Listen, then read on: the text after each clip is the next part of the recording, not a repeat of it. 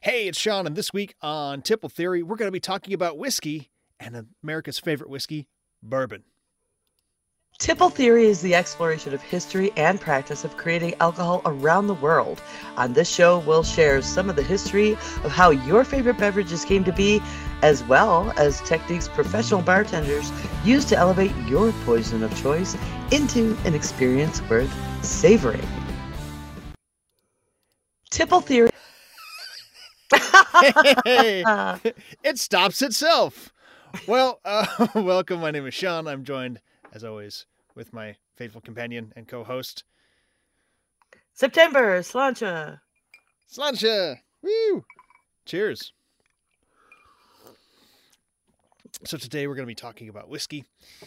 And uh, oh, right. I'll, I'll read that little announcement because I normally forget it. Please visit tippletheory.com today to find other episodes and ways to support us because that's always great. And of course, then today we're talking about whiskey and its most popular American cousin, or sorry, child, really, bourbon. but first, September, what have you been up to this week? Oh, you know, making stuff like I do. Uh, I'm trying to make a, a new wine glass design to put on the shelf over at the coffee shop. So I just, it popped into my head. I was like, ooh, because I like glass etching. And I Mm. thought I'd do wine glasses. And one's going to say comfort, and the other's going to say joy. And I figure people will buy them as a gift set.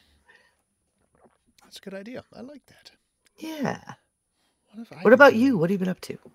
This is a weird week. So it's uh, w- I work in the video games, and as such, this is like the low time of the year. Like pretty much all the main releases have come out. Awards are over. Bye. Right? Yeah. Peace. Um, and a lot of people like in general, uh, but our company included, like are taking like this week off, next week off. Like some people taking three, four weeks, uh, which is fine. Work hard all year. Uh, I'm working like I put in for half days this week. So far, I have not put in. I've been working whole days or three quarters or more. Because like I still have like these little bits of contracts I have to get done. Like, oh Mm. well, I really want this thing to get finished so that we don't have to worry about it next year, so that we can charge it on this year's budget because the year isn't over, and it'd be great if we can slide that in under the finish line. Uh, I also fixed my couch. Uh, that's wonderful. I have a sectional couch, and like there's these pins that hold it together, and they have not worked for like, uh, say nine months. Uh, so I got like these just ridiculous like metal grippy jaws that like hold the hold it together. So I had to flip the couch over and attach them, and I did that last night, and then I wrapped presents, and then I shipped them out this morning for my family. Uh, so instead of going to bed at Um. like eleven, which is like I try to make my standard, I was at bed at like one or two. So it was like I was back working and behind the bar. I also broke my butt. Mm. It hurt.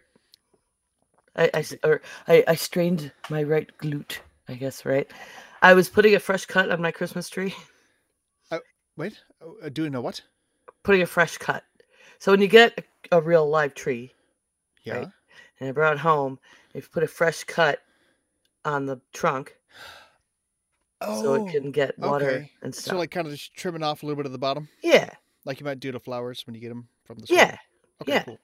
So I got it out, the tree on the bench for the picnic table, and I got my chainsaw, and I was put boot up, and I put that fresh cut on, and then while I was bringing my foot back down, I got caught in the twine that was wrapped around the tree, Oh, and I started to fall, but you know I had good reflexes, and then I was like, the chainsaw needs to fall far from me.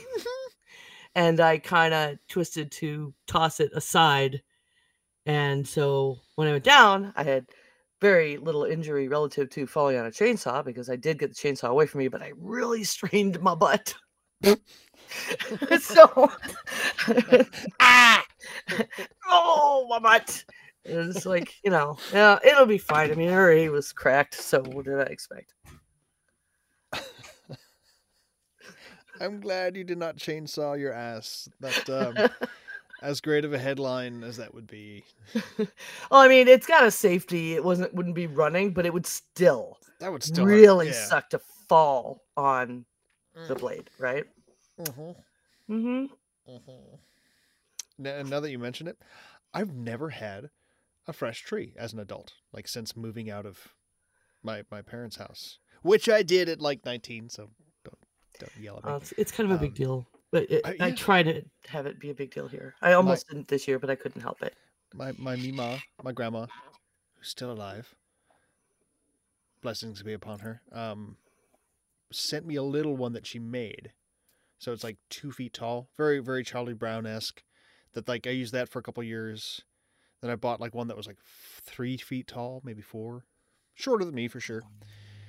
And then finally, eight years ago, I bought a pre-lit fake tree that's eight or eight, I'd say about eight feet tall.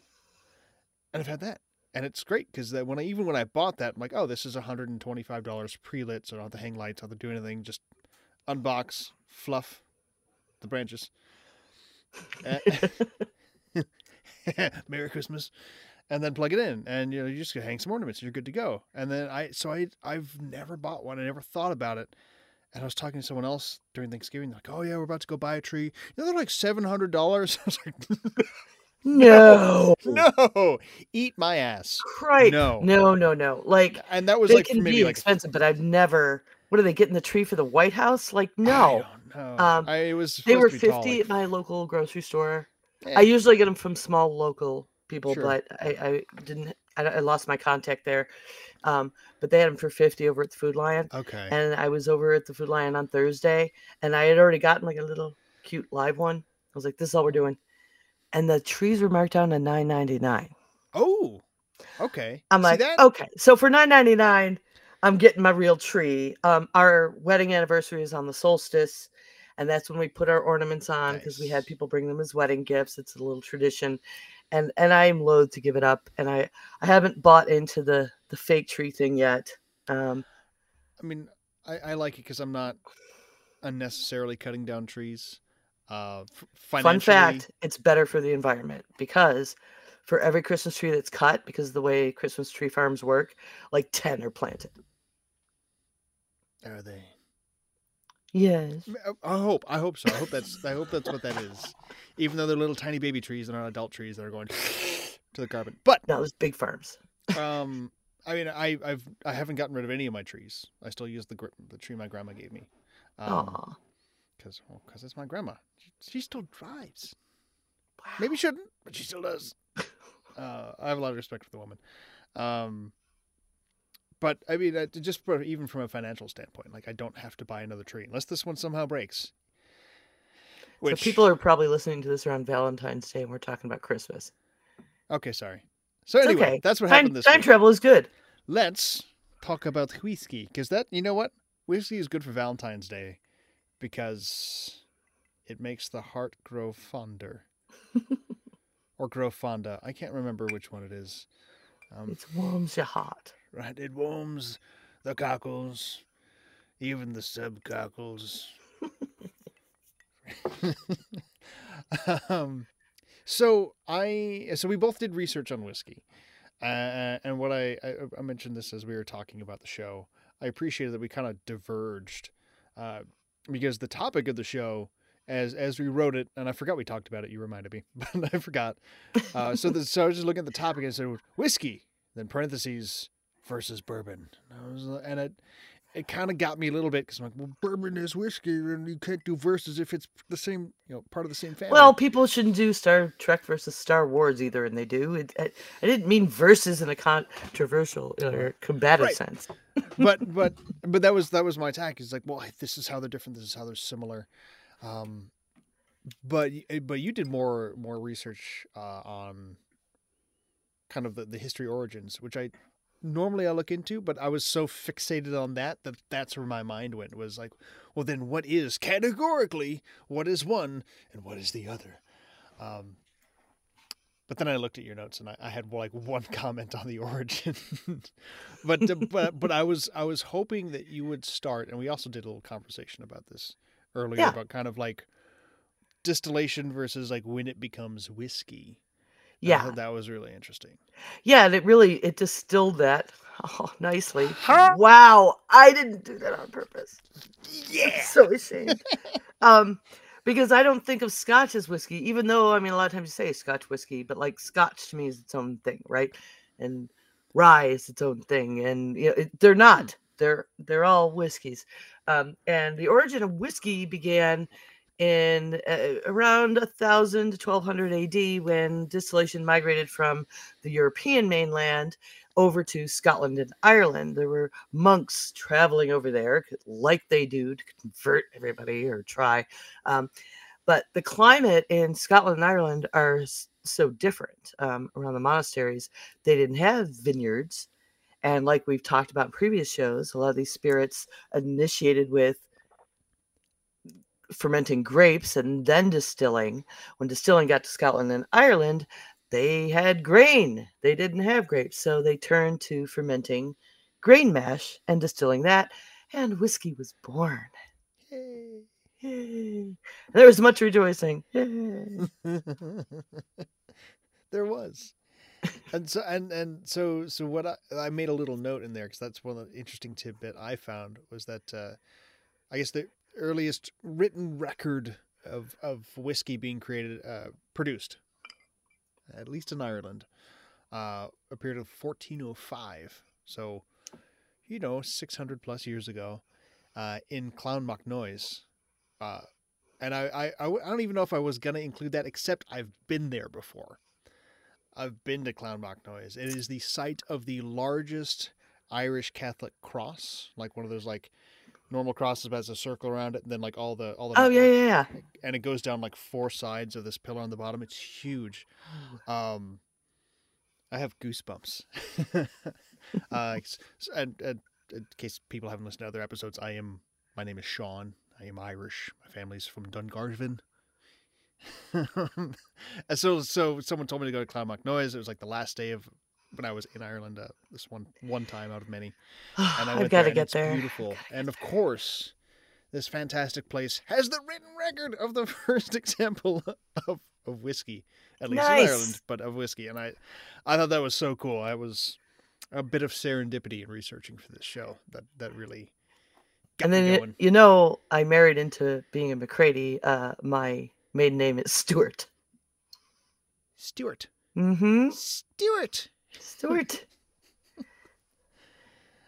oh, so hmm, hmm. well, no, I'll, I'll get to to maiden names in a bit, but um, my mother's maiden name is, is very very Irish. Sorry, well, but do you know what I mean?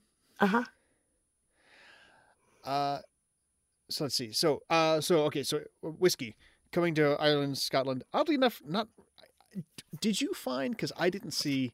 I know it went to Ireland and Scotland. Did it just skip over England?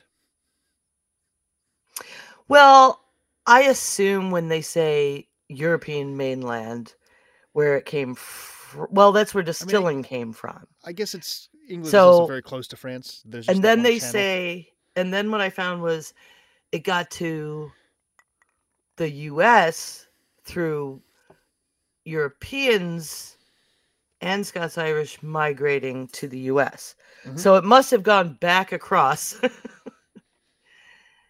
um, to the European mainland and then come into this was really hard to look for. I was looking at it in, while we were in pre-show. Um, but people weren't really keen on documenting like I mean the Scots and the Irish have a little like no we did it first we did it first going on um so we know what happened in that area and we know they got the process from Europeans but as far as people actually fermenting grain over in England?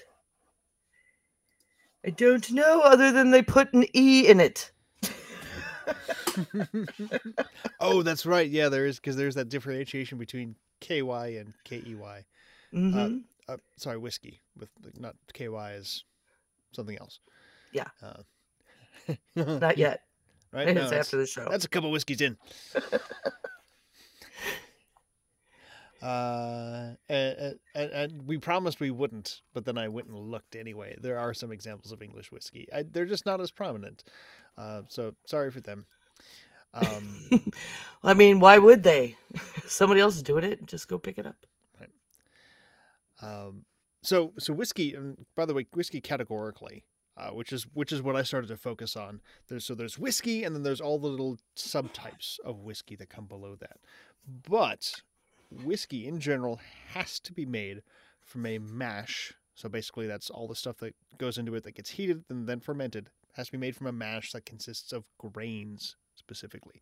It doesn't have to be cereal grain versus wild grain. It can be any of those, but to be a whiskey, it has to be made from grain. That is like the big thing. But you can have barley, corn, wheat, rye, rice. Ooh, because rice is a grain. Um, that's more modern times. But yes, so that's that was like, and that yeah, that was my first big genre defining moment of of looking all this stuff up was going okay. That's whiskey. No, it doesn't have to be aged necessarily. Generally, it is. It's better But- that way. Right. Generally, unless you can make it taste like apple pie, which I've had. And- so so at that point, like not aged at all, you're looking at moonshine. Right. And and that's something I found in my research and I had no idea. I had no idea that there was like in the 1700s uh there was they started, you know, like the do, the government's like we're going to tax this. They found out people really like this whiskey stuff.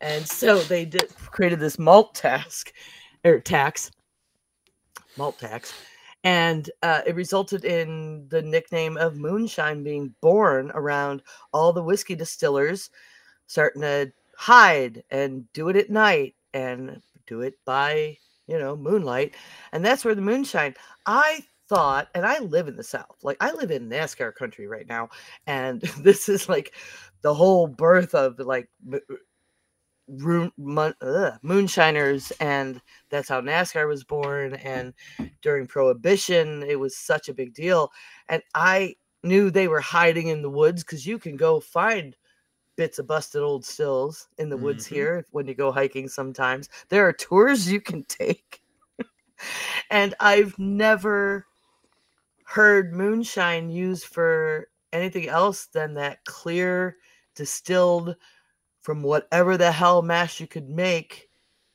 moonshine bootleg stuff but apparently the term was uh, originated in like 1725 over in uh, Ireland when they first started trying to tax it and that's that's funny because I didn't know about the taxing. I knew moon, moonshiners or shiners. Yeah. Like were making it at night because it was illegal to do so. Of course, it makes sense that it was illegal because people were ta- government was taxing it. Um, and it was what we were, what were we talking about last last time? Uh, Gin. Gin was the same damn thing. It we know gin Bathtub became gin. a thing because there was records of it being taxed because it went from medicinal to recreational. Mhm. And government's like, you know what we should do is make money on this. Yeah. and it wasn't even prohibited it was just straight up tax avoidance Right. when they did it over there Right? of course. It's, we're always, always, not we're, as humans, always trying to avoid taxes. Because, I'm proud to pay taxes. I appreciate, you know, roads and signs and lights and things that keep my neighbors from killing me because they think they should just be first all the time. But and, and not to digress, but this was my first year having um, a, a a medical flex spending account. Mhm. It's going back to things that I did this week. So I, I had to spend because you know because my taxes get taken out and it's nice having all these things that happen automatically versus like trying to claim all of my credit card tips and all of my cash tips. I'm using air quotes for anyone listening to the show. I didn't. I didn't at all. Anyway, um, so like, but I have like a my medical flex spending account. They're like, hey, you have three hundred and sixty dollars. I was like, oh, what do I do with that? It's like, well, you lose it. And I'm like, oh. So then I have to like Google what to do with it. Like Amazon actually has a whole list of stuff. oh yeah, buy. and stock there's a up. store. So I'm like, oh yeah, I'm gonna I'm gonna get a med kit. I got a med kit. I got First aid kits in the car, in the Yeah, house. I got like Yeah. these therapeutic like floor cushions that you sit on. I do yoga and stuff, and I actually sit around my coffee table a lot. So like it actually raised my butt up to the level of making my coffee table a dining table. I'm like perfect. Um, Oh hell, I don't use mine. I've got HSA now, a different kind. but I can't believe you said that. And I was like, I just bought some stuff for my physical therapy. I, I bought, I'm in physical therapy and I bought like 30, like 50 bucks worth of stuff last week I could have used my HSA card for. Hmm. Oh, well. I bought the XR or HR. So if you ever seen a chirp wheel, it's like this wheel you use to kind of roll your back, and there's like a smooth one with a little channel for your spine.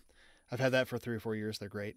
Uh, they make like an intense therapeutic one that has like these like ridges and and, and round knots of different sizes to kind of simulate shiatsu massage, uh, and then like a, a like a, this tiny neck one that like hits your uh, suboccipital lobe points to help relieve because I get I get migraines terribly. I just got tennis balls, but for Um, that, but okay. But nah, it's I mean Cool. I don't know what I'm going to spend it on next year, but it's phenomenal. So anyway, whiskey. so the moonshiners, avoiding taxes, we know what they made whiskey with. But there is, a- especially from the the the uh, American, North American, USA types of whiskey, because even when you say American, America also means Canada and Mexico and South America. Um, so when when we start to kind of distill it down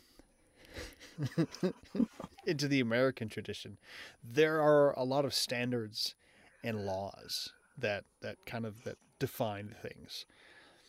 Um, I made so many notes about this. It's a lot. It's a and lot. uh, for for the common, you know, what people think they know and what I thought I knew, um, and was wrong, and you can school us. Uh, people think uh, bourbon had to be made in a certain area, like in Kentucky and Tennessee. Whiskey being made in Tennessee, but there's more to that. There's a process, like uh, there's stuff we're gonna learn about. I learned in this. Uh, by the end of the show, we'll talk about this whole a specific county's process that now it makes sense because I have had Tennessee whiskey. Um, why it is that way, but I really thought it was kind of like champagne. Like it had to be from a region to be called these things. And I swore it used to be that way. So I don't know if that changed or if just these notes you have and, and what you're going to explain is that the way it's always been? So it's yes and no. Okay. So, so uh, when you get into Tennessee or Kentucky, which are like the two big whiskey states, uh, they they do have their own domain of origin. If we're going to go European on this, but so to be a, a Kentucky bourbon has to be made in Kentucky, Kentucky uh, fermented, bottled, stored, or sorry, well aged for at least one year. Uh, and then Tennessee, same idea. Uh, to be and bur- well, okay, I'll get the other parts, but uh, ten- also has to be from Tennessee, and then has has its own little rites and rituals and traditions. But to just be a bourbon, you can have it made anywhere in the U.S. as long as it's in the con- within the 50 states. I almost said continuous, so that's 48. Uh, but any of the states, I can can do it to be made a bourbon. So it's kind of like the the idea of um, Genever, like when we talked about gin or champagne from that one region in France. But really, it's it's it's a locality definition. But Well, and bourbon, even though it's named after a French thing, all bourbon is U.S. made, right? yes, yeah, no, it has to be made in the U.S. to Yeah. be a bourbon specifically. Okay. Uh, and I thought it was funny. You know, I'll, I'll mention it now. So, um, Canadian whiskey, which is generally uh, looked less favorably upon than bourbon. I think, at least in the circles I've traveled in. Maybe other people like Canadian whiskey more. Uh, my is really- experience with it makes me look less favorably upon it, but I was young. well, yes, because what you have like like Black Velvet, Canadian Club, and Crown Royal are the only ones I can really think of. I'm sure I'm positive there's more, but there's a minimum standard for aging Canadian whiskey, and it's three years, which versus bourbon is two. Uh, also, uh, generally Canadian whiskey is blended. Um, not that American bourbons can be actually, uh, but uh, they they generally have a higher percentage of corn. So besides the aging and the blending allowances, there's usually more corn, which lends it to have a sweeter taste. Corn has a lot of sugar in it. So I think that's kind of why Canadian whiskey might get looked down upon, even though Americans have, uh, versus the rest of the world, a huge sweet tooth. A lot of times, whiskey connoisseurs will look at Canadian whiskey and like, oh, it's just sweet and smooth and blah blah blah. And everyone else is going, yeah, it's sweet and smooth. You, you know, we make this in maple syrup, right? Like, yeah. we like our whiskey like we like our our. it hurts less, at least on the front end. Right. On the every other end. Not great. Don't put whiskey on your ends, kids. I mean, I just kind of meant the next day, but Yes.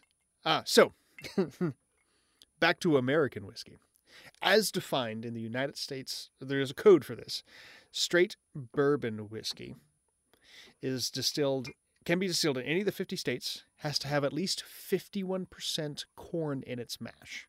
Can have other grains, but it has to be at least 51% corn to be a bourbon. It can be distilled at no more than 160 proof.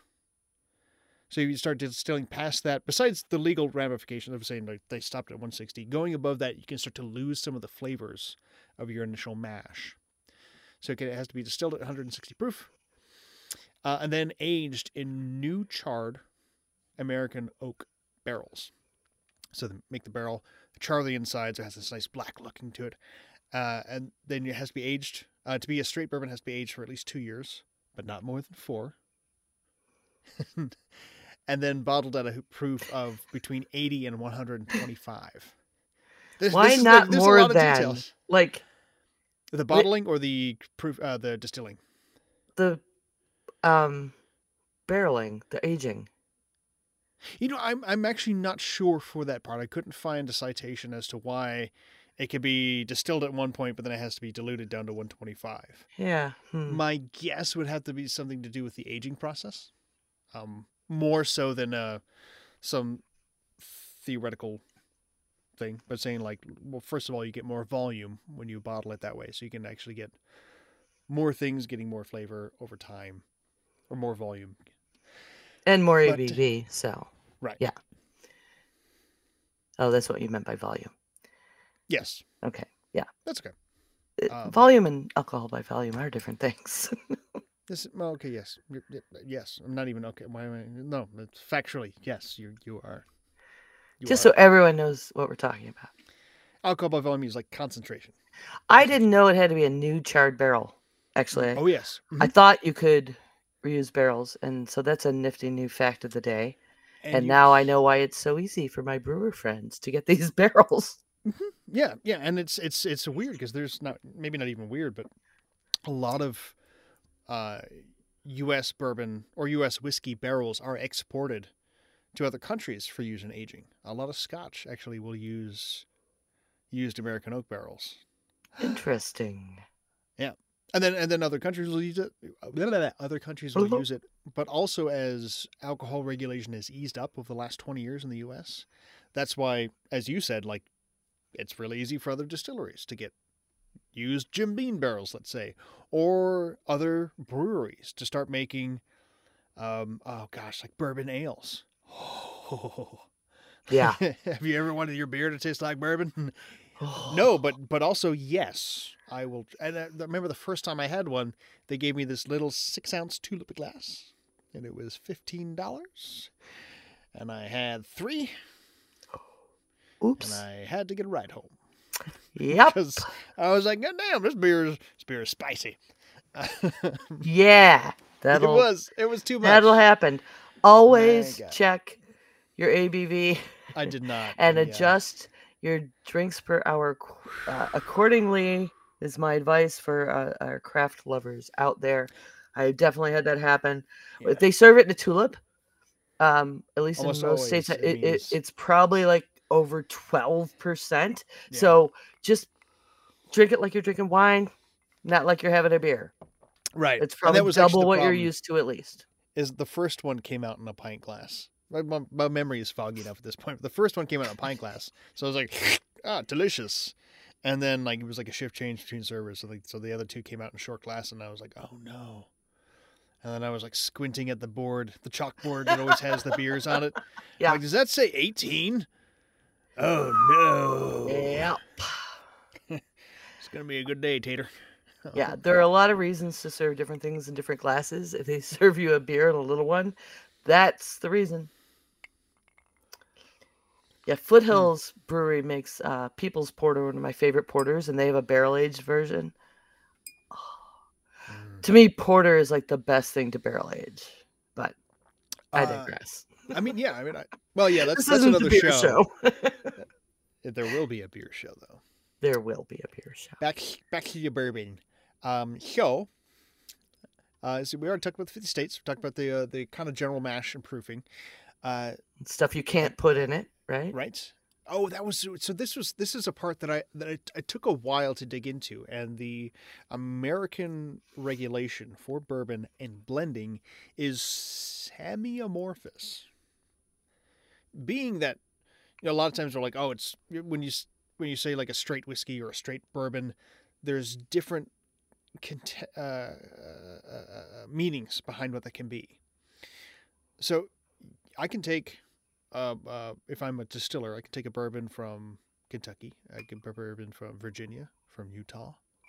If they're all the same age, and as long as they're other they fit the other qualifications of a bourbon, I can blend them and still call them a straight bourbon.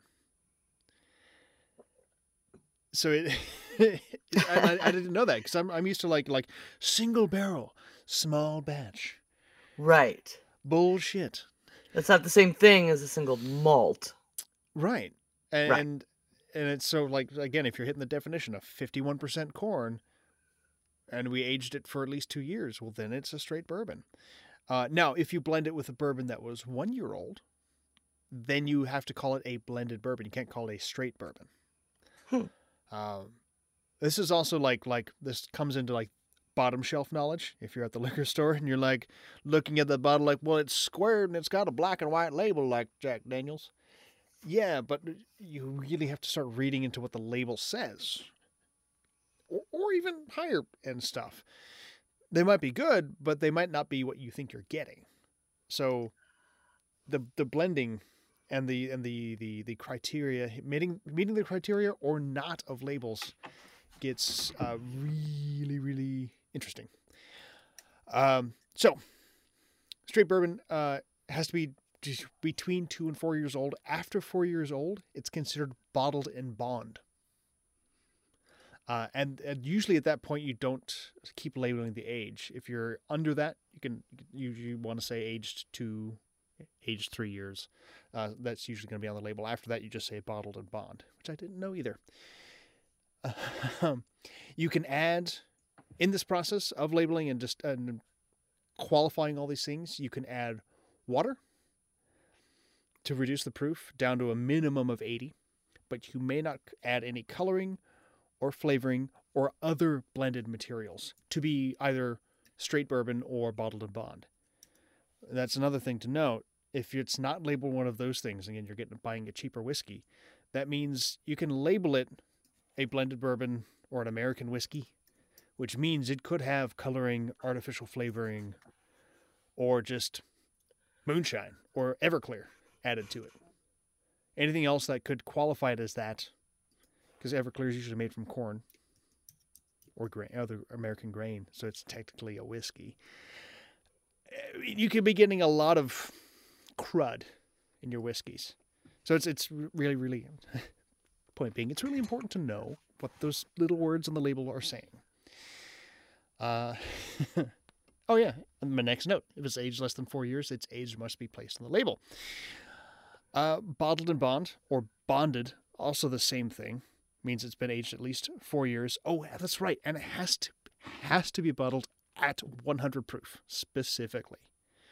That's Can't be 110. Yeah, no, it is. I mean, that's That's why. really tricky. You're checking that barrel a lot. Like, th- yeah, you have to have your uh, hygrometer in there. You have yeah, to to have to have your distilled or or straight from the fountain Fiji source water. and Hmm. you got to be you got to get really on the line about that. Straight bourbon cannot Oh, that's right. Cannot. Well, I think I mentioned this before. It cannot come off the still at a concentration higher than 160 proof. yeah. and that's specific for straight, or then going up from there, the bottled and bond or the older whiskeys. Cannot, cannot, cannot. Bourbon may be blended as long as it still maintains its mash ratio, 51%, and that portion uh, can be blended with other bourbons at the same mash. Furthermore, Kentucky bourbon. Now, this is going down in Kentucky and Tennessee. So this is all American bourbons. That's where we can kind of going. So this is anywhere now in we America. get now we get down to the like, it's from here Kentucky, where they take their pride. right? Because we're from here, and that's the way we do it. That's the way we've always done it. That's the way my pappy did it. My pappy's pappy, and my pappy's pappy's pappy's pappy's, and my pappy's pappy, Van Winkle. Uh huh. so Kentucky bourbon must be cooked, which is basically just when you take your grain and then add heat and water to it, so it gets all the sugars coming out of the out of the pods, so to speak. Cooked, fermented, and aged in Kentucky for at least one year. Tennessee whiskey. Same, uh, basically the same thing. Must be made in the state. Undergo the Lincoln County process, which is an official name for the regulation, which is the whiskey has to uh, can be uh, has to be filtered through charcoal that is made from sugar maple, which helps mellow out the flavor and remove impurities, and then gone through the other standards. So there's some neat stuff in there. I, I I do know, and I will. Uh, now you get through all that. Mm, Um. So I didn't know it was called the Lincoln County process. I did, however, watch a documentary on uh, or uh, uh, YouTube, I don't know, from Jack Daniels a couple years ago hmm because they have they use this process. I like Jack Mhm. Daniels. Not I don't like to mix it, but if somebody wants to buy me just a shot and the bar, I mean, really good whiskeys, I don't want to take a shot of. I want to sip it. Mhm. Uh, but that median, I don't like to do shots of what gin or vodka or you know just no. I mean picklebacks, that's a different thing. We'll talk about tequila another show, but I'll have a shot of Jack, and it is smooth. It's not. It doesn't hit me like like rough. It, Right. It's kind of my go-to shot, and Jack Daniels uses this process, and it's really neat to watch. People can find this online, and they make the charcoal themselves. Yeah. Uh, which is its own really nifty process uh, to watch. So that explains why this smooth Tennessee whiskey i- is just a little bit smoother than other whiskeys and bourbons, and and the shot will go down a little smoother because it's got this charcoal filter. Um, Smooth. It's Tennessee whiskey. exactly. Uh, You're as so did- sweet as strawberry strawberry wine. wine. Did you say you take picklebacks with tequila? Yes. I've I've only ever known picklebacks as with whiskey. So wow. Okay. right, I'm I'm as confused as you are. I think they call that something else here. Like, because it's hard odd. to I- say for me because it's a little racist, and with whiskey it wouldn't be oh, because oh. the back thing. I- Yeah. no, I I, I Uh-huh, hear you. Get it? Um, All right. terrified, but I hear you. Yeah, that's um so the other thing Ah. is uh about reading the label and learning what all these terms mean that we went through where straight bourbon and whether they have to put age on or not giving you a clue and whatever. And it's very well could be blended unless it says a specific thing. It might have crap added to it.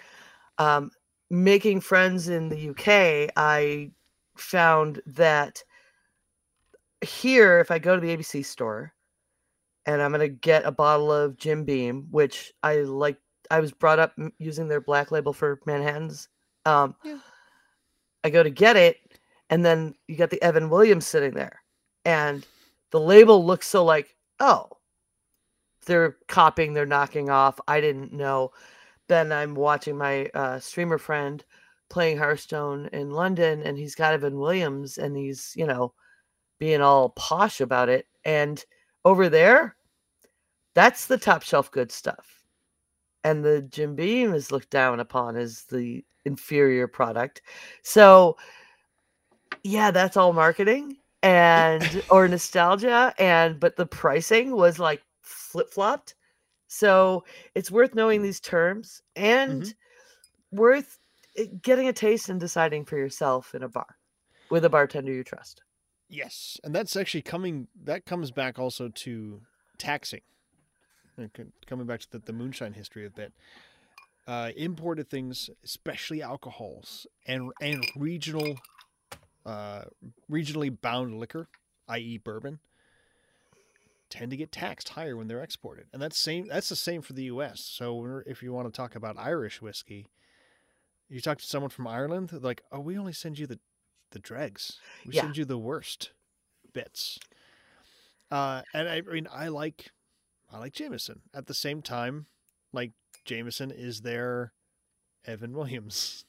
like, yeah, I mean, it's okay if you're trying to get drunk. My friend college. Claire loves the Jameson. Yeah, She lives I mean, in Ireland. I don't so much. I'll hold Um, mine up to the screen or to the. But yeah, if you're right. Maybe the video version of this.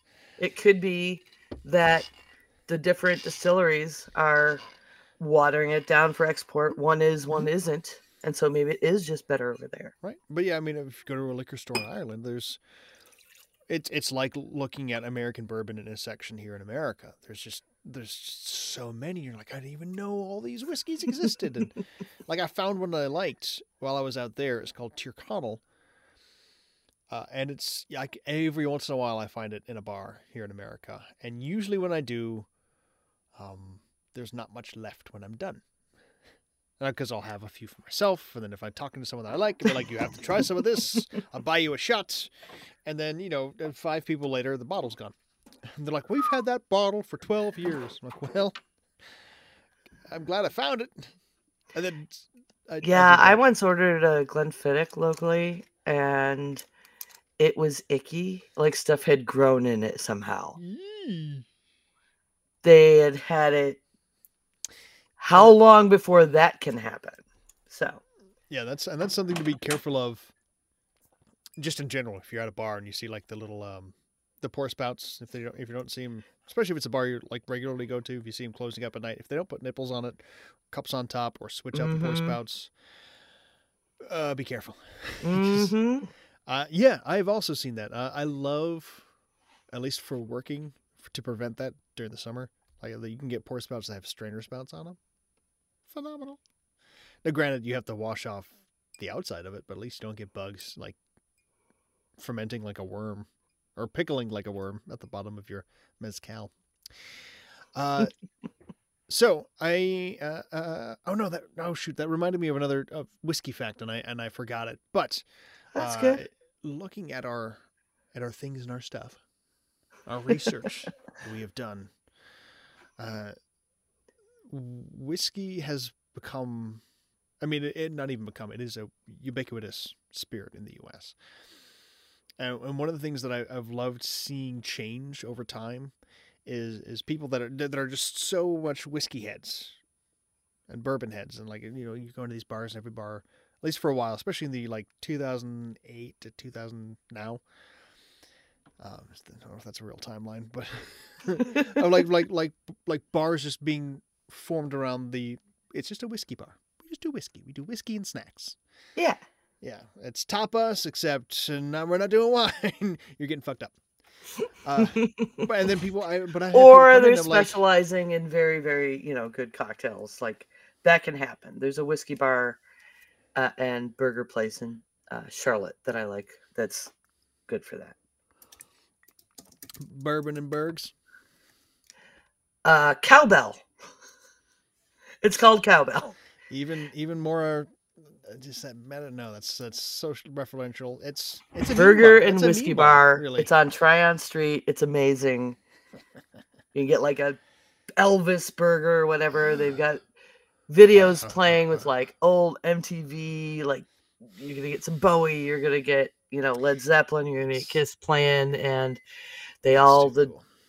servers all have like more cowbell shirts with the graphic from the Saturday Night Live skit, and uh, it's it's uh, also a whiskey bar, and I've had some top notch craft cocktails in there. cool. So anyway, So that that was the one thing I wanted to bring up. Was just is how many cocktails now is- with bourbon being even more and more popular. Uh, people will be like, "Hey, can I get a margarita but with bourbon?" I'd be like, "Okay." I mean, a whiskey sours of things, and you're basically asking for a slightly more varied citrus whiskey sour ish. Not a traditional sour, but a yeah. so what sugar whiskey would you use for that? I feel like I'd want to use a rye. Yeah, a rye would make sense. A high rye bourbon or a cheap bourbon. Uh, this is going back to like uh, Jim Beam is one of my favorite mixing bourbons. If it if we're going cheap or we're going super sweet, because it's it's got enough of that bourbon quality to it, uh, but it's not expensive. Um, so like if I if someone says like can I get a whiskey coke, Jim Beam is my go to. It mixes super well with coke. It's terrible by itself, personally.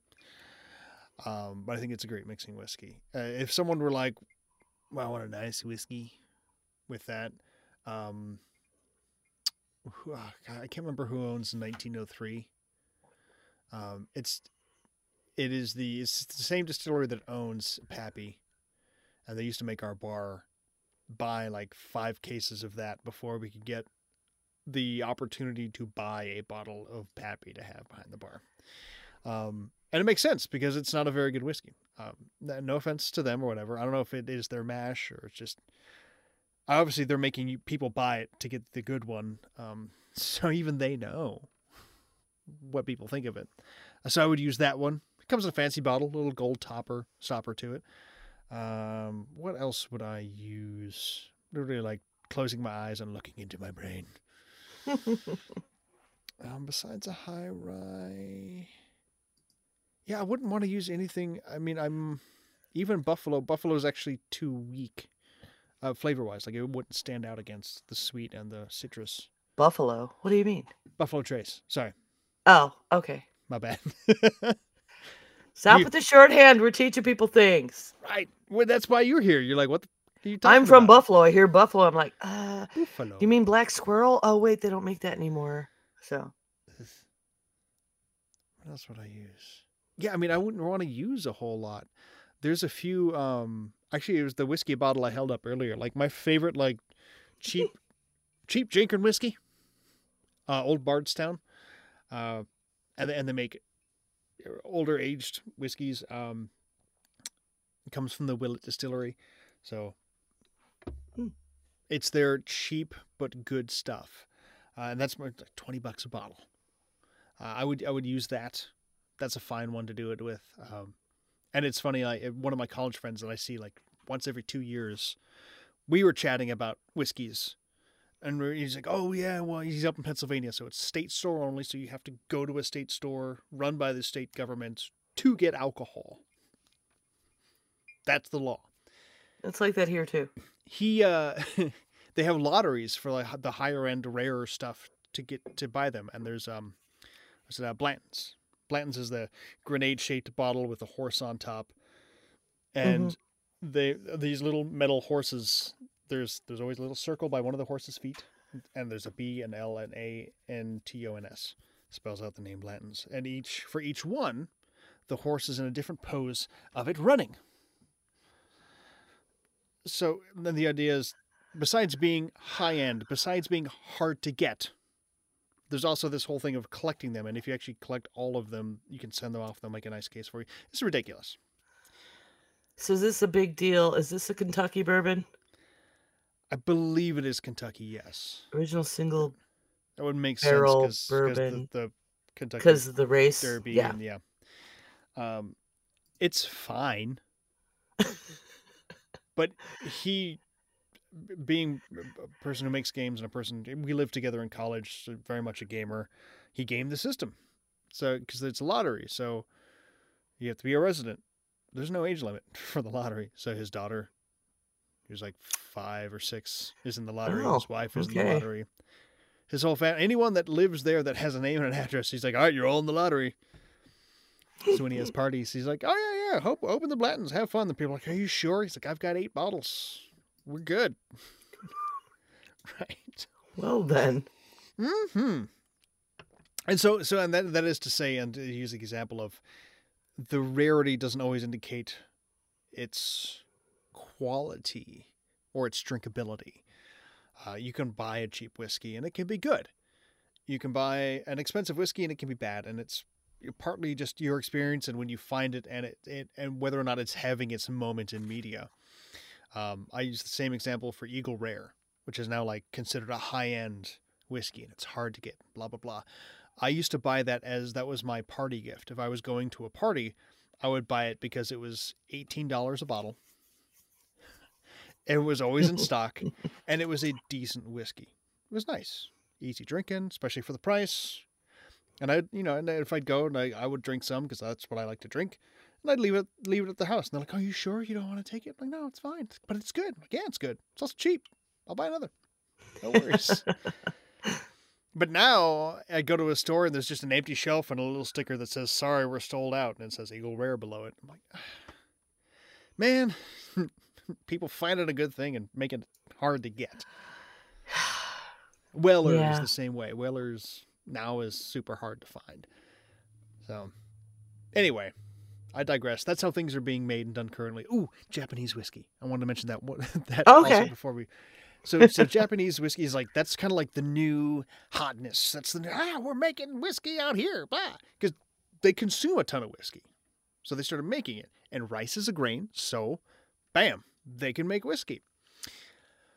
But it is so new and has exploded so much. I want to say between 2016 and 2020, in that four year range, or Okay. roughly give or take plus or minus a year.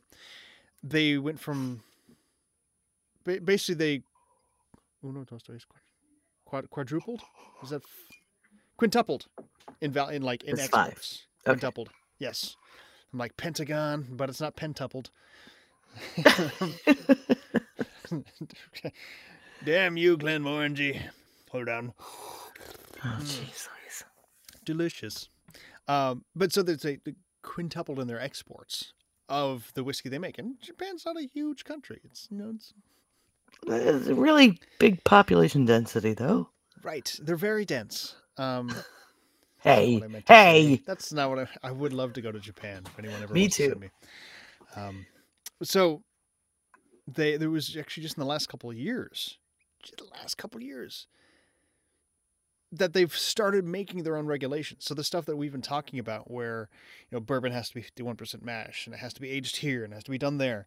This is all stuff we're talking 1880s, 1870s laws. Uh, there was like the most recent one was in 1960, I want to say. Uh, so which is relatively recent in the scope of history. But they're, I mean, they're we're talking a couple years out, and they're still making their own history and their own standards for how whiskeys go and how they should be made, and the fact that they have to be made in Japan and fermented in Japan, which is, you know, in 2020 they didn't have that. So, and even now, so they're setting these standards and they're being brought about. I can't remember their kind of council or board of whiskey distillers. Not every distiller in Japan is a member of that board. So even though they're adopting these standards, they're not actually not everyone is actually playing by those rules yet. So there's this a lot of this kind of uh, sub label. I'm not going to say underground because they can still export and sell legally, but there's still a lot of different differentiation in in what you can get out of there. And so that's where checking the label is super important. Is whether or not they're a member uh, of their it's not their union, but their standards board. Is that's and that's really important to check because if you're not, you could actually you could actually have not been a distillery in Japan, literally labeling whiskey as Japanese whiskey and selling it, even though it had nothing to do with Japan other than the name you throw on the bottle. So what are they making it out of? Like uh, you mentioned, we didn't talk much about that. More recently, people are uh, counting rice as a grain you can make whiskey out of. Uh, like corn is predominant. We know rye is rye. You know, barley is a big deal. Uh, things that we're normally used to hearing being malted and made into whiskey, and you can do that with rice. There's a lot of fermented and distilled both rice products around the world, and we could probably do a whole episode on those. Uh, are the Japanese ones part of this category where that's what they're using, or are these just kind of like our American whiskeys in So- in the grains they're using? So, so it has to be grains, has to be malted grains. Um, I'm sorry, they may use malted grains, but they can use other stuff besides malted grains, so not just malt. Um, but it has to be made in made in expect. Well, this is the standards that some, but not all people have adopted. That they're working on, right? Uh, must be extracted in Japan, so basically made in Japan. The fermentation distil- distillation done in Japan must be matured in wooden casks, but no necessarily Well, it's not going to be Amer- American oak. They, I mean, they could buy yeah, ones but it'd be theoretically. prohibitively no, because it has to Uh, be new. If for us, it has to be new. For But They, us. they could theoretically you, you can re so Oh. you can rechar a barrel. That's Yeah, yeah. thing is, is you can try it, scrape it, and rechar it. That's totally to me that's totally valid. I, I think it should be. Uh, there's a minimum aging of three years, It's kind of like Canadian whiskey, uh, which should result in something a bit smoother. Uh, same same standard for bottling uh, proof. It has to be at least 80 proof or 40 percent. One difference that I thought was interesting is that uh, plain or, or caramel coloring can be used to color it. So even though it's aged for three years, which is where you normally get your color into your whiskey, because American whiskeys, bourbons, you can't do that normally. For them, uh, it's totally fine to color it to spec or to to whatever it is you want. And and those are the main uh, things, except for uh, rice whiskey, which is being the other one uh, even though it's considered a cereal grain, uh, it's also close to uh, uh, sochu, if I'm pronouncing that Mhm. correctly, uh, which still falls in a different category. Neat. Yeah. So And- I, and so I've there- so found some arguments as whether or not that's yeah other information that they have been brewing there for a long time, but mostly it was blended. But yeah, there's a lot of stuff going on there. But I did the most interest, interesting thing I found, uh, looking quickly, is that uh, along with water sources, which are something here, like if you go to any uh, brand site, like the horsey people you were talking about from Kentucky, like it's, a, our water comes from here and it has these minerals.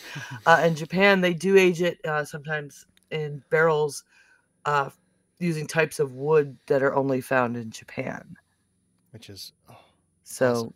yeah, like, ooh, I'm interested in that because that's got to make like the biggest difference. Like that's a bit, that's the difference between moonshine and whiskey, right? Primarily is that barrel aging. Yeah. it's where you're getting your flavor and your color, hopefully, instead of out of a bottle of caramel Ah. color. I mean, I I used to serve one guy that he wanted just the cheapest whiskey, and it came out of a bottle that kind of looked reminiscent of a Jack bottle. Totally was not.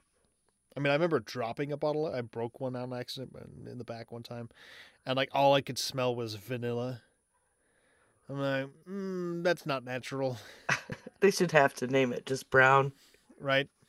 It's honestly, it was. It What do you want to drink? been- Something brown. There are those barflies. You've probably Take a tall seen drink them. of brown.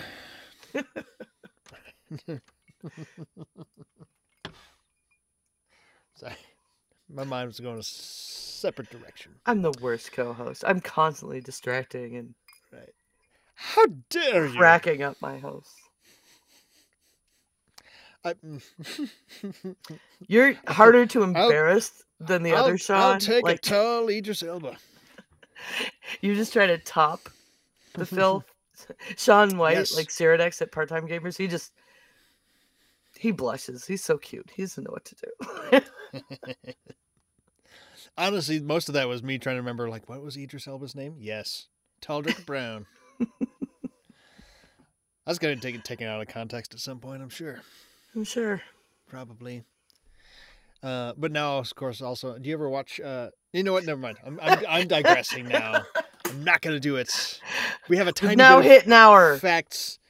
We are we are hitting an hour. So let's let's let's wrap it up. Fun facts. Do you have any fun facts that we didn't couldn't categorically fit in that you thought were cool or fun or factual? Well, I mean, I already mentioned it was exciting that the the whole that moonshine was just what that it originated with whiskey production, do you wanna not throw in the just NASCAR this thing? clear stuff. Huh? do you want to throw in NASCAR? Why? I already knew that But That we- NASCAR- we, we didn't mention it. originated with running booze Ill- illegally. I did mention it. Well, no, you just said NASCAR. You didn't actually say why. Why? Oh, NASCAR was okay, yeah, like the whole NASCAR stock car racing, and um, that's you know, it's in the acronym. It's supposed to be stock cars. We can argue about whether or not they're actually keeping to that standard. But it was like you would soup up your car uh, because you need to maybe run from the police when you were illegally running your moonshine to different parts of the country because they were rampantly distilling moonshine here. Right. So, uh, yeah, I knew all that stuff about moonshine. I've had wonderful like tastes from moonshineries because it's fancy now. Uh, at the NASCAR Hall of Fame during the Democratic National Convention. That was cool. Uh, but I did not know that the whole term started a completely different country when they were illegally run it just to avoid taxes. Right. Because we're cool like that. Yeah. And I didn't know about the Lincoln County process. Like, I knew about it. I didn't know that's what it was called. I, I feel like Jack Daniels uh, thing I did watch was so pushing that look we make our own charcoal being cool that they neglected to mention that like they had this process named after this county because eh, anything that's a Kentucky bourbon or no a Tennessee whiskey Mhm. uh, is using that process. Right. So they don't want people googling the Lincoln County process because it's going to pop up all those other brands. Right. And actually, What about was- you? What did you learn? I actually so along that I think I was on the the Kentucky Distillers website, and uh, I was just reading through their facts because I'm like, oh, fun facts I didn't know. That'll be easy. I'll go through here. um, but they had obviously they have a newer or at least a looser marketing person because they uh, it was like the question was like, wait, I thought all all whiskey or all bourbon had to be made in Kentucky. And the answer was no, but we're happy you think of it that way. Yeah, because because that as we started the show with, a lot of people think like it has to be either from Tennessee or Kentucky or or, or Bourbon County or something Yeah. like that, right? I No. swear someone told me that. And we didn't even talk about the whole bourbon word being, well, whatever. Um, the oth- oh, there is another thing I learned during the show. So the Cardinal Gin, because Mhm. I'm drinking gin, not whiskey, um, is Ex bourbon barrels. barrel rested, but it actually specifically is um, placed uh, in a newly charred American white oak barrel to rest. So it's like the exact Same as bourbon. specific process to be an American whiskey, except it's gin. Yeah, yeah. They're not And starting with just moonshine. They're starting with gin. yeah. And normally resting is less than a year. Just so we're being out there. Same as as reposado, Right. It's rested. It's not aged. and that means it's less than a year. Yep. S- Well, it's all you need. It would ruin the gin aspect uh, otherwise, I think. Mm. Mhm. I've I've had more I've had more than a year old gin. It, we, it- from a barrel. Rested in the barrel that long? Yeah. Oh. Dude. It didn't Mhm. lose all the herbals? I didn't think so. I mean it it's, it mutes them down for sure. Cuts Anyway. the tops off. But yeah, anyway. Right. So uh fun Same wood. facts. Ishkabaha. Ishkabaha. Or water of life. So the the word whiskey is Ishka, whiskey. Eh, you can kind of hear it. Look, we're talking about a thousand years of language changing. um, but if you look up uh, sort of the the uh, etymology for the word whiskey, uh, it goes back to Gaelic, or Old Irish. For Oh, and the Ishkabaha is a translation of aquavitae. so I- it's weird. I found that both in parallel and separate. Okay. And, I- and that I- makes sense to me because it, it's a different thing, but then they were naming it and then it evolved into whiskey and so being that, a new that's word. one thing that gets me is, and I and I I wouldn't doubt being that uh, aquavit, which is Mhm. a type of liquor, Mm-hmm. coming. I mean, right off of aquavitae. Mm-hmm. So, but aquavit is its own. That's its own thing. Like that's I a- just remember when I was three. yeah show if you wanna researching like aquavit. something about King James uh, having a real big uh, excitement What, what about big thing did. King James have? He was excited about whiskey. He had a huge Bible. in the in the Make a reading song about like the passing of the laws and the and the names and the that's where I saw that Gaelic thing come up and that it was related to Aquavitae because when they passed the laws, he was using Aquavitae, Mhm. you know, like the frou frou Well, regal people do Right, they're using the Latin. yes. Latin. But what I think would make sense, uh, aquavit, aquavitae, Yeah. um, going from central mid, going from the main mainland European continent over to uh, Ireland and Scotland, it would make sense that even though they're distilling something different, getting that distilling tradition from there imported to their countries, that they would somewhat keep the word but Mhm. then have their own style. So the going from aquavit to that, I think I think that that change, but also that consistency makes sense. Historically, I love that analogy. I, do too. I wish I didn't sometimes, which is weird.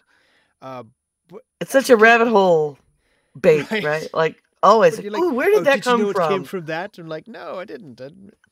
I, I I feel like I that now? always have a handful of notes in my iPhone that are just like, look up the origin of this word because it occurs to me Yeah. somewhere when I'm doing something. I, so I uh, was really shocked about the other thing you learned. Oh yes. So I and I and I this is one thing that got me excited about the episode because I I didn't know categorically that whiskey had the specific requirement to be whiskey versus vodka, let's say, or versus tequila, that its mash, what it's made of, had to be a grain. So you can't have potato whiskey, you can't have grape whiskey, you can't have uh, uh, uh, uh, agave whiskey, because that would that would be tequila. That would be tequila. Grain is what And vodka you can make from anything, yeah, as we established. But, But, like, but we talked about when we did vodka. Um, Yeah. I was super excited about like not super, but I wanted to share that there is a tradition in Russia of aging vodka. Yeah. Storikia is an aged barrel aged vodka, and it, but it tastes distinctly different from whiskey. And grain is what makes whiskey whiskey. I was really um, surprised you didn't know that because that's for me. I know so much less than you about all of this all the time. Like you're the expert, but like grain and whiskey are so like to me hand in hand. Like because well, I also have been living in an area for 20 years where like you will hear arguments at the bar about mash and superior mash. Well, and I've toured, you know, I they probably explained that when I was at Southern Distilling. Like, this is what it has to be, and this is the percentage we use of corn. Mm. And yeah, It's the weird thing is I knew that like I know the percentage for rye and the percentage for bourbon and but it's got to be will list off what it has to be, but I just never put in my brain, oh, those are all grains. It has to be grain. I just and I never had anyone say to my face, "Hey, it's grain." Like I just, it was just Right? Yeah, it just it, didn't like, cross those specifically was streams in a way. Yeah, I also know people that like grow the stuff and provide it. And I know people that grow too. well, then why aren't they Right. letting it be turned into whiskey? Oh, they're growing something else. Wait, could you make? Could you ferment that? That's an episode we have. We talked go about that in pre-show. We're going to Seattle. No, we've got legally producible, drinkable cannabis. But that was not uh, alcoholic. Booze here now. It's not I thought you said- alcoholic, right? I'm I'm curious if Oh, you could yeah. ferment that. I'm sure you can. It's a. I mean, honestly, I'm thinking about it. Like, it would probably taste like bong water, and I probably wouldn't like it. That's exactly, yeah, the thought I had about. I wonder what the nose is on this stuff. Um, Terrible. but uh, I have a daughter that Weird. grows Oh. medical Oh, plants in uh, Oregon, and uh, I can ask her if she knows anything about that. So yeah. That's another show. And that, yeah, that, that is another. Yes, yeah, yeah. You're right. I'm, I'll, I'll, I'll, I will not jump off of. it's not a grain. to talk more. It's not. It's it's a fleur. Okay. It's a seed. Anyway, the cocktail for this week. So I have two standards anytime I go to a bar, and I and I want to know if the bartender at least knows their way around whiskey, if not a cocktail. Uh, it's either a Manhattan or an old fashioned. Uh, and both are good. Both are respectable. I like both. uh, but you sent me cherries. So our last episode, I think I opened that box and I tasted one. Uh, and they're these wonderful infused cherries. Get a little bit of a root beer note to them. Uh, so in thinking about like which which cocktail would I want to make this in? Wait, I thought it was the bitters show- that had the root beer note. You just said it was the cherries. Which I got confused about last week. I thought you were saying the cherries had a root beer note, and I'm like, I don't know what would have caused that. And you were like, no, no, the bitters. Oh right, you're right. I'm sorry. Okay. No, the, the cherries. Let's go back. What is this week's featured cocktail?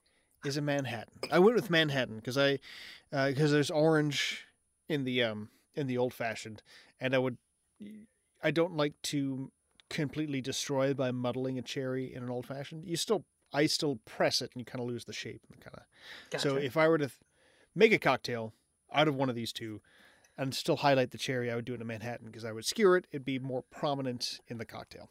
So out of respect of your garnish. oh, what I would thank you. So, and I agree. It's a really good way to uh, get a baseline for a new place.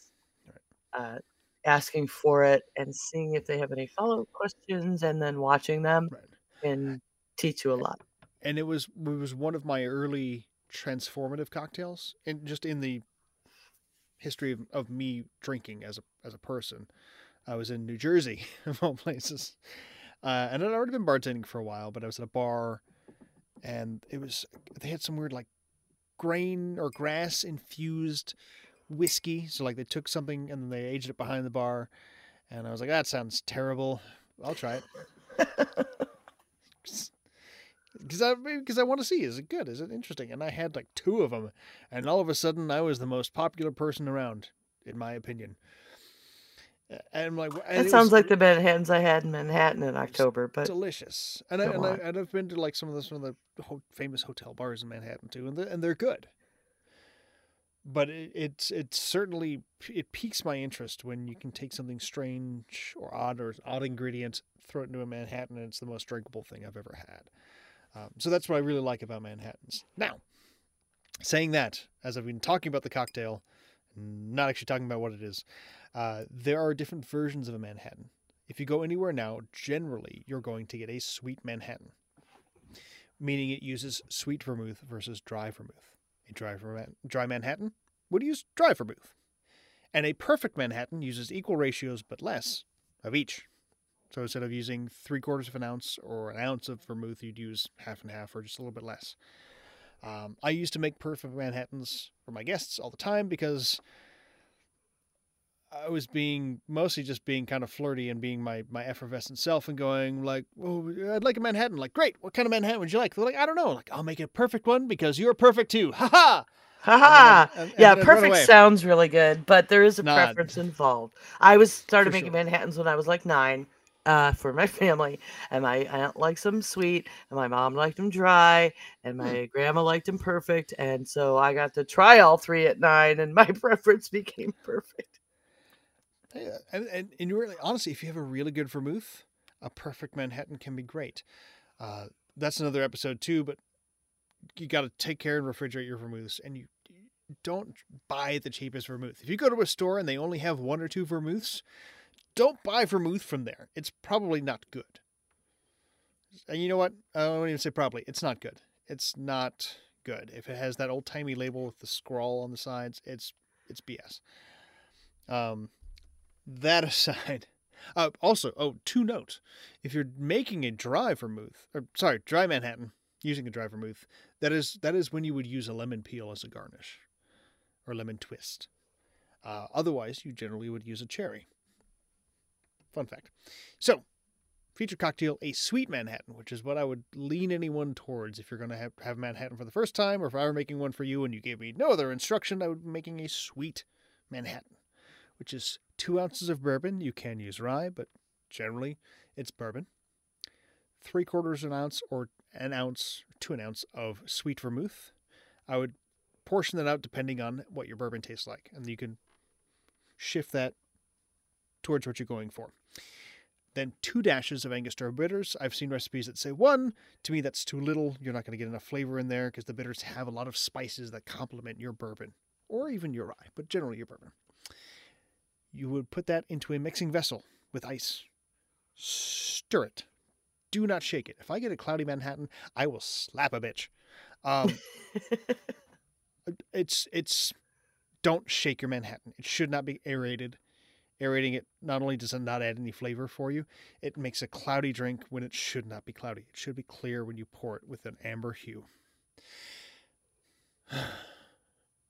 Mm, okay, and there's there's stories there. That's in that in that sigh. There's stories there. You stir it, you strain it, you serve it up, which means no ice, in a cocktail glass, and garnish with a cherry. A lot of people don't throw a skewer on their cherry. They'll just kind of plop it in the drink. I like a skewer personally because I can eat the cherry faster. and, and, and, and, I, and I, and I respect people that don't because it's a then it's a race to get to the bottom so you can get the cherry.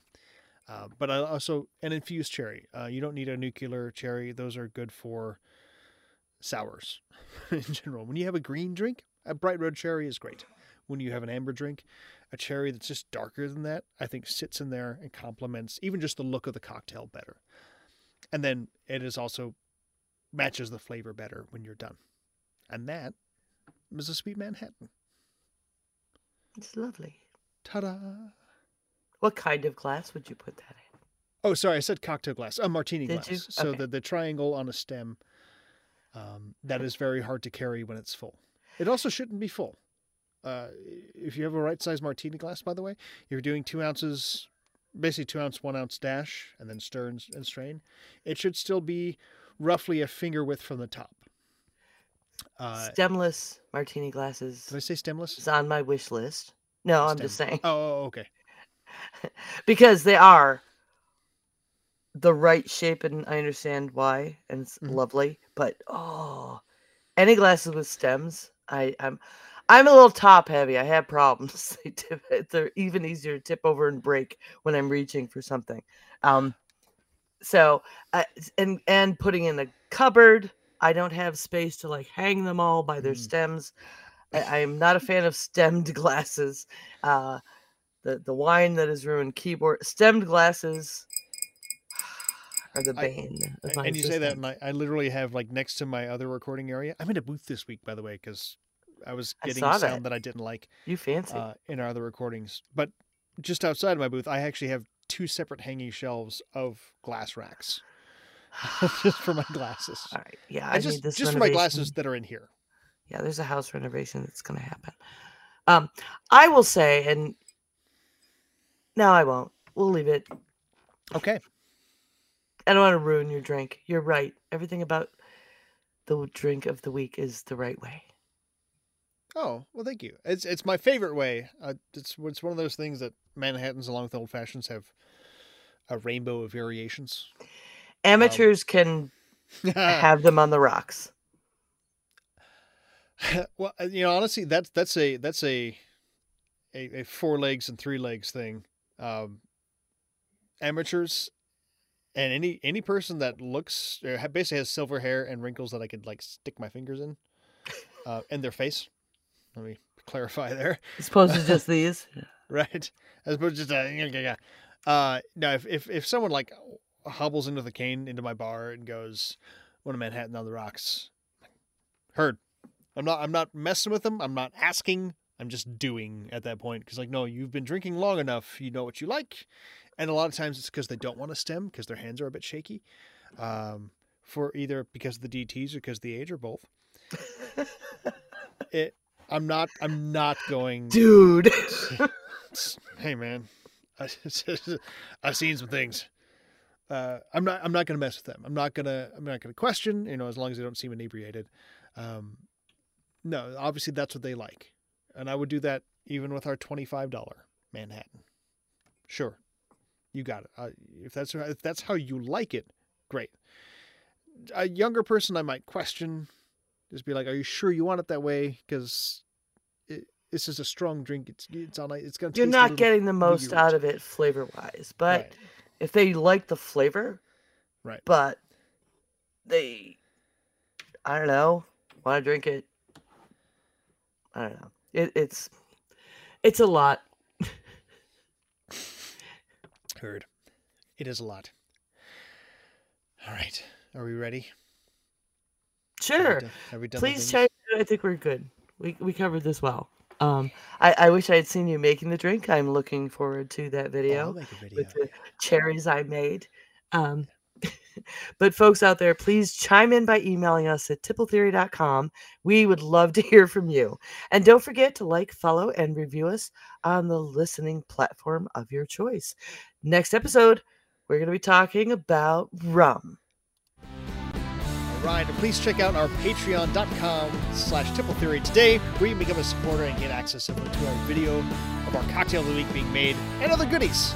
Thank you to Scott Gesser for writing the theme music you're listening to right now. You can find him and links to his music at scottgesser.weebly.com. The timing on that.